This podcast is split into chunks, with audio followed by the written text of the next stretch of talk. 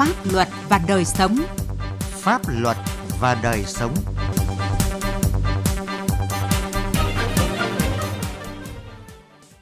Xin kính chào quý vị và các bạn. Thưa quý vị, Thời gian qua, tình trạng người nhập cảnh trái phép qua biên giới Tây Nam diễn biến phức tạp, tiềm ẩn nhiều nguy cơ lây nhiễm dịch bệnh cho cộng đồng. Đáng chú ý là không chỉ riêng vùng biên giới Tây Nam mà ở nhiều vùng biên giới khác, tình trạng xuất nhập cảnh trái phép cũng đang diễn ra. Vậy cần làm gì để ngăn chặn tình trạng này? Đây là nội dung được đề cập trong chương trình Pháp luật và đời sống hôm nay. Trước hết mời quý vị và các bạn cùng nghe những thông tin pháp luật đáng chú ý. Chính phủ vừa ban hành Nghị định số 37 năm 2021 sửa đổi bổ sung Nghị định số 137 năm 2015 hướng dẫn thi hành luật căn cước công dân. Theo đó, công dân được khai thác thông tin của mình trong cơ sở dữ liệu quốc gia về dân cư bằng văn bản yêu cầu cung cấp thông tin hoặc thông qua dịch vụ tin nhắn, cổng dịch vụ công quốc gia, cổng dịch vụ công Bộ Công an. Văn bản đề nghị cung cấp thông tin phải nêu rõ lý do cần khai thác, sử dụng thông tin trong cơ sở dữ liệu quốc gia về dân cư, thời gian khai thác thông tin cần khai thác và cam đoan về việc chịu trách nhiệm trong sử dụng thông tin khi được cung cấp. Cơ quan cảnh sát điều tra công an thành phố Hà Nội vừa ban hành kết luận điều tra vụ án lừa dối khách hàng, thiếu trách nhiệm gây hậu quả nghiêm trọng xảy ra tại dự án CT6 Kiến Hưng, phường Kiến Hưng, quận Hà Đông, Hà Nội. 7 bị can đề nghị truy tố gồm Lê Thanh Thản, sinh năm 1950, Chủ tịch Tập đoàn Mường Thanh, Nguyễn Duy Uyển, sinh năm 1964, cựu Chủ tịch phường Kiến Hưng, quận Hà Đông, Hà Nội, Vương Đăng Quân, sinh năm 1958, nguyên phó tránh thanh tra xây dựng quận Hà Đông cùng 4 bị can khác. Trước đó, ngày 5 tháng 7 năm 2019, Công an thành phố Hà Nội ra quyết định khởi tố vụ án, khởi tố bị can đối với ông Lê Thanh Thản về tội danh lừa dối khách hàng. Ông Thản bị khởi tố do có vi phạm pháp luật tại dự án đầu tư xây dựng tổ hợp trung cư cao cấp và thương mại Bimex CT6, phường Kiến Hưng, quận Hà Đông. Cơ quan Cảnh sát điều tra Bộ Công an ban hành kết luận điều tra vụ án buôn lậu, thiếu trách nhiệm gây hậu quả nghiêm trọng xảy ra tại Chi cục Hải quan cửa khẩu sima tỉnh Lạng Sơn và một số tỉnh thành. Đồng thời chuyển hồ sơ sang Viện Kiểm sát tối cao đề nghị truy tố 21 bị can. Trong số này, các bị can Lâm Đình Hưng, chú tại xã Ninh Hiệp, huyện Gia Lâm, Hà Nội, Nguyễn Thị Ngân, chú tại xã Liên Hòa, huyện Lập Thạch, tỉnh Vĩnh Phúc, được xác định có vai trò cầm đầu cùng 17 bị can khác bị đề nghị truy tố về tội buôn lậu. Các bị can Chu Bá Toàn, Phó Chi cục trưởng Chi cục Hải quan cửa khẩu Chima và Hoàng Thanh Sơn, công chức thuộc Chi cục Hải quan cửa khẩu Chima bị đề nghị truy tố về tội thiếu trách nhiệm gây hậu quả nghiêm trọng. Dự kiến ngày 12 tháng 4 tới đây, Tòa án dân thành phố Hà Nội sẽ đưa vụ án thất thoát 830 tỷ đồng xảy ra tại Ban Quản lý Dự án Mở rộng Sản xuất giai đoạn 2, công ty gang thép Thái Nguyên ra xét xử. Theo cáo trạng, dự án mở rộng sản xuất giai đoạn 2, công ty gang thép Thái Nguyên do Tisco làm chủ đầu tư, Hội đồng Quản trị Tổng công ty thép Việt Nam là cấp quyết định đầu tư tổ chức thẩm định, chịu trách nhiệm xem xét phê duyệt dự án và chỉ đạo thực hiện. Tisco đã ký với Tập đoàn Khoa học và Công nghệ Thương mại Luyện Kim Trung Quốc hợp đồng EPC. Đây là hợp đồng chọn gói, không được phép điều chỉnh giá trong quá trình thực hiện. Quá trình thực hiện hợp đồng, Tập đoàn Khoa học Công nghệ và Thương mại Luyện Kim Trung Quốc đã có nhiều vi phạm, nhiều lần đề nghị kéo dài thời gian thực hiện và tăng giá hợp đồng. Ông Trần Trọng Mừng, Tổng Giám đốc Tisco, chủ đầu tư và ông Mai Văn Tinh, Chủ tịch Hội đồng Quản trị Tổng Công ty Thép Việt Nam cấp quyết định đầu tư đã có các hành vi vi phạm gây hậu quả thất thoát lãng phí tài sản nhà nước với số tiền là hơn 830 tỷ đồng. Phiên tòa dự kiến diễn ra trong 10 ngày, kể cả thứ Bảy và Chủ nhật. Cơ quan Cảnh sát điều tra Công an thành phố Hà Nội vừa bắt tạm giam Nguyễn Anh Vũ, cán bộ Bệnh viện Tâm thần Trung ương 1 để điều tra về hành vi không tố giác tội phạm. Việc bắt giữ Vũ có liên quan đến vụ bệnh nhân Nguyễn Xuân Quý, trú tại thị trấn Văn Điển, huyện Thanh Trì, Hà Nội, lập phòng bay lắc sử dụng ma túy trong bệnh viện tâm thần Trung ương 1. Theo điều tra ban đầu, đầu tháng 2 năm nay, Quý tự ý ngăn đôi phòng của bệnh viện để sử dụng một mình. Tại phòng riêng, Quý đã cải tạo thành một phòng cách âm, lắp dàn loa lớn, đèn laser để phục vụ việc sử dụng trái phép chất ma túy.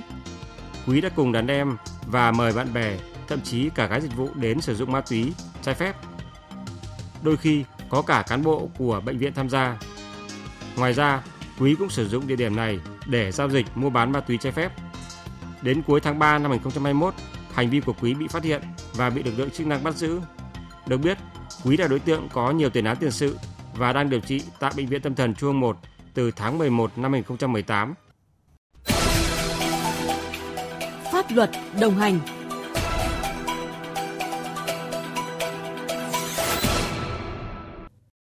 Thưa quý vị và các bạn, thời gian qua, các ngành chức năng ở tỉnh Kiên Giang đã tăng cường công tác tuần tra kiểm soát biên giới để ngăn chặn các trường hợp nhập cảnh trái phép nhằm phòng ngừa dịch bệnh COVID-19. Tuy nhiên, do địa bàn rộng, đường biên giới dài nên vào ngày 22 tháng 3 vừa qua, Kiên Giang đã để lọt lưới 10 trường hợp nhập cảnh trái phép vào địa bàn thành phố Phú Quốc. Trong đó, 3 trường hợp đã có kết quả xét nghiệm dương tính với virus SARS-CoV-2. Qua sự cố này, tỉnh Kiên Giang đã tăng cường hơn trong công tác kiểm tra, phát hiện, xử lý người nhập cảnh trái phép vào địa bàn. Phóng viên Lam Hiếu, thường trú Đài tiếng nói Việt Nam tại khu vực đồng bằng sông Cửu Long có bài phản ánh. Tại cuộc họp khẩn về phòng chống bệnh liên quan đến các ca dương tính vừa mới phát hiện có tiếp xúc ở Phú Quốc chiều ngày 26 tháng 3, Đại tá Đào Hải Đăng, Phó Giám đốc Công an tỉnh Kiên Giang cho biết, trong một hai tuần trở lại đây, số người nhập cảnh từ Campuchia, Malaysia về Kiên Giang tăng nhanh. Cách đây hơn 2 tuần có 27 trường hợp nhập cảnh trái phép từ Malaysia bằng tàu biển và cũng có một số nhập cảnh từ Campuchia. Đề nghị các lực lượng biên phòng, ờ, quân sự, các lực lượng ở trong khu vực, đặc biệt là Phú Quốc thì cũng rất gần Campuchia, vận động tuyên truyền tăng cường những công tác phòng chống phát hiện những cái trường hợp mà nhập cảnh trái phép về để chúng ta có cái biện pháp xử lý ngay từ đầu. Theo ông Huỳnh Quang Hưng, Chủ tịch Ủy ban Nhân dân thành phố Phú Quốc, vấn đề lo lắng nhất hiện nay là việc kiểm soát hành khách bằng đường biển và tình trạng nhập cảnh trái phép bằng đường biển vào Phú Quốc. Theo ông Hưng, do địa bàn Phú Quốc rộng có bờ biển dài hơn 150 km, có 5 đồn trạm biên phòng, chủ yếu tập trung ở gành dầu, bãi thơm, cửa cạn. Nhưng các đối tượng thường lợi dụng đêm tối, di chuyển nhiều nơi, trong khi đó lực lượng biên phòng còn mỏng nên rất khó kiểm soát. Cái hướng tới nữa tôi nghĩ rằng à, chỉ có một cái biện pháp là tăng cường công tác kiểm tra kiểm soát chặt chẽ trên biển. Ờ, do đó là đối với cái chốt chặn thì à, cần phải tăng cường con người và phương tiện nữa mới đủ. Chứ còn nếu tăng cường con người mà có phương tiện cũng không được nhé. Để mà mình gãi đều dọc theo cái, cái trên địa bàn của Phú Quốc à, và những cái, cái địa điểm khác nữa. Ờ, bên cạnh đó tôi sẽ có cái chỉ đạo cho xã, phường, đặc biệt là công an rồi các đơn vị đóng quân trên địa bàn có cái tăng cường phối hợp tuần tra kiểm soát và vận động quần chúng là kịp thời phải báo cáo những cái trường hợp lạ, những phương tiện lạ mà cập bến mà có người lên bờ. Thời gian qua, Bộ đội Biên phòng tỉnh Kiên Giang đã tăng cường 4 tàu, luân chuyển điều động thường xuyên hàng trăm cán bộ chiến sĩ, kể cả các lực lượng phối hợp để tuần tra kiểm soát trên biển, chốt chặn trên biển. Nhưng do vùng biển rộng lớn, cộng với ý thức trách nhiệm của người dân, đặc biệt là một số chủ tàu chưa cao, nên đã tiếp tay cho người nhập cảnh trái phép vào nội địa. Đại tá Doãn Đình Tránh, Phó Chính ủy Bộ Chỉ huy Bộ đội Biên phòng tỉnh Kiên Giang cho biết. Trong thời gian tới thì Bộ đội Biên phòng Kiên Giang tiếp tục quyết tâm quyết liệt hơn nữa, căng lực lượng ra, tăng cường kiểm tra, giám sát, quản lý các phương tiện ra vào các cái cảng để kiểm soát, hạn chế tối đa cái việc là xảy ra hiện tượng xuất nhập cảnh trái phép và đồng thời cũng phối hợp với các cấp các ngành đẩy mạnh cái công tác thông tin tuyên truyền cho nhân dân nêu cao ý thức trách nhiệm, thấy cái tác hại, cái sự nguy hiểm của dịch bệnh COVID-19 vào trong cộng đồng để đề nghị và tất cả mọi người dân, đặc biệt là các chủ phương tiện hoạt động trên biển, nêu cao trách nhiệm trong việc ngăn chặn không để người nhập cảnh trái phép, đặc biệt là cái nguy cơ người nhập cảnh trái phép có mầm bệnh COVID-19 vào nội địa. Theo ông Nguyễn Lưu Trung, Phó Chủ tịch Ủy ban Nhân dân tỉnh Kiên Giang, thì lúc này không phải là lúc để quy trách nhiệm cho các ngành chức năng, đặc biệt là lực lượng biên phòng, vì cán bộ chiến sĩ biên phòng đã quá khó khăn, quá vất vả trong thời gian dài hơn một năm nay.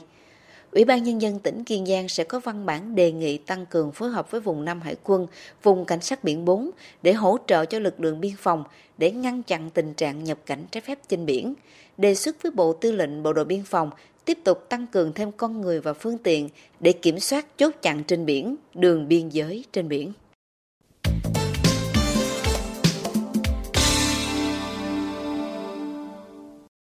Thưa quý vị và các bạn, qua bài viết vừa rồi cho thấy tình hình xuất nhập cảnh trái phép ở tỉnh Kiên Giang đang có những diễn biến phức tạp và tiềm ẩn nhiều nguy cơ làm lây lan dịch bệnh COVID-19. Đang nói là tình trạng này đã và đang xảy ra trên hầu khắp các cửa khẩu của nước ta. Và đâu là giải pháp ngăn chặn? Bài viết của Quang Chính, phóng viên Đài Tiếng Nói Việt Nam, đề cập cụ thể nội dung này. Khi biết thông tin 10 trường hợp nhập cảnh trái phép bằng đường biển từ Campuchia vào địa bàn thành phố Phú Quốc, tỉnh Kiên Giang vào ngày 22 tháng 3 vừa qua, trong đó có 3 trường hợp xét nghiệm dương tính với virus SARS-CoV-2. Nhiều người dân đã bất bình lên án hành vi này và đề nghị cơ quan chức năng nhanh chóng điều tra, xử lý nghiêm các đối tượng. Chuyên gia xã hội học Trịnh Hòa Bình cho rằng cơ quan chức năng cần sớm tìm ra đối tượng đã tiếp tay cho các trường hợp nhập cảnh trái phép này để xử lý nghiêm theo quy định của pháp luật. Phải làm một cách rất là quyết liệt, phải trừng phạt rất là mạnh mẽ, vận dụng những cái khung hình phạt có thể xem như là tối đa để trừng trị những cái đó. Không chỉ là khi kẻ tổ chức đường dây để vượt biên, kể cả những uh, cái kẻ ở sâu trong nội địa mà bố trí nhà khách sạn để cho khách đến ở mà không khai báo y tế thì cũng phải là trừng trị với cái cách như là thời chiến bởi chúng ta đó xác định là chống dịch như chống giặc. Theo số liệu của Bộ Công an, năm 2020 có khoảng 14.000 người Việt Nam xuất nhập cảnh trái phép bất hợp pháp. Con số này đồng nghĩa với việc trên các tuyến biên giới của nước ta, trung bình mỗi ngày có hàng trăm người xuất nhập cảnh trái phép. Mặc dù tại Việt Nam, tình hình dịch bệnh COVID-19 đã được khống chế đẩy lùi, nhưng ở nhiều nước, dịch bệnh đang có những diễn biến phức tạp. Do đó, người nhập cảnh trái phép không cách ly y tế tập trung sẽ tiềm ẩn nguy cơ lây lan dịch bệnh trong cộng đồng. Theo ông Chu Việt Đáp, ở xã Thụy Chính, huyện Thái Thụy, tỉnh Thái Bình, cơ quan chức năng cần lập đường dây nóng để tiếp nhận thông tin của người dân về các trường hợp nhập cảnh trái phép để kịp thời xử lý. Bây giờ thực ra cái điện thoại người ta dùng nó cũng là phổ biến rồi. Thì khi có đường dây nóng mà mọi người cùng nắm được cái thì có vấn đề gì người ta phản ánh ngay qua điện thoại như vậy thì nó cũng là đỡ ngại nhau. Đồng thời các cơ, cơ quan quản lý cũng nắm bắt được ngay. Cái đó là rất tốt và chúng ta cũng nên làm. Nếu như ngành công an đi người ta nói là trong cái an ninh trật tự thì mỗi người dân là một chiến sĩ. Thì bây giờ với chống Covid-19 này đấy thì cũng phải xác định là chống Covid như chống giặc. Thế thì bây giờ cũng mỗi người dân cũng là một chiến sĩ trên cái mặt trận này. Luật sư Diệp Năng Bình, trưởng văn phòng luật sư Tinh Thông Luật, Đoàn luật sư Thành phố Hồ Chí Minh cho biết,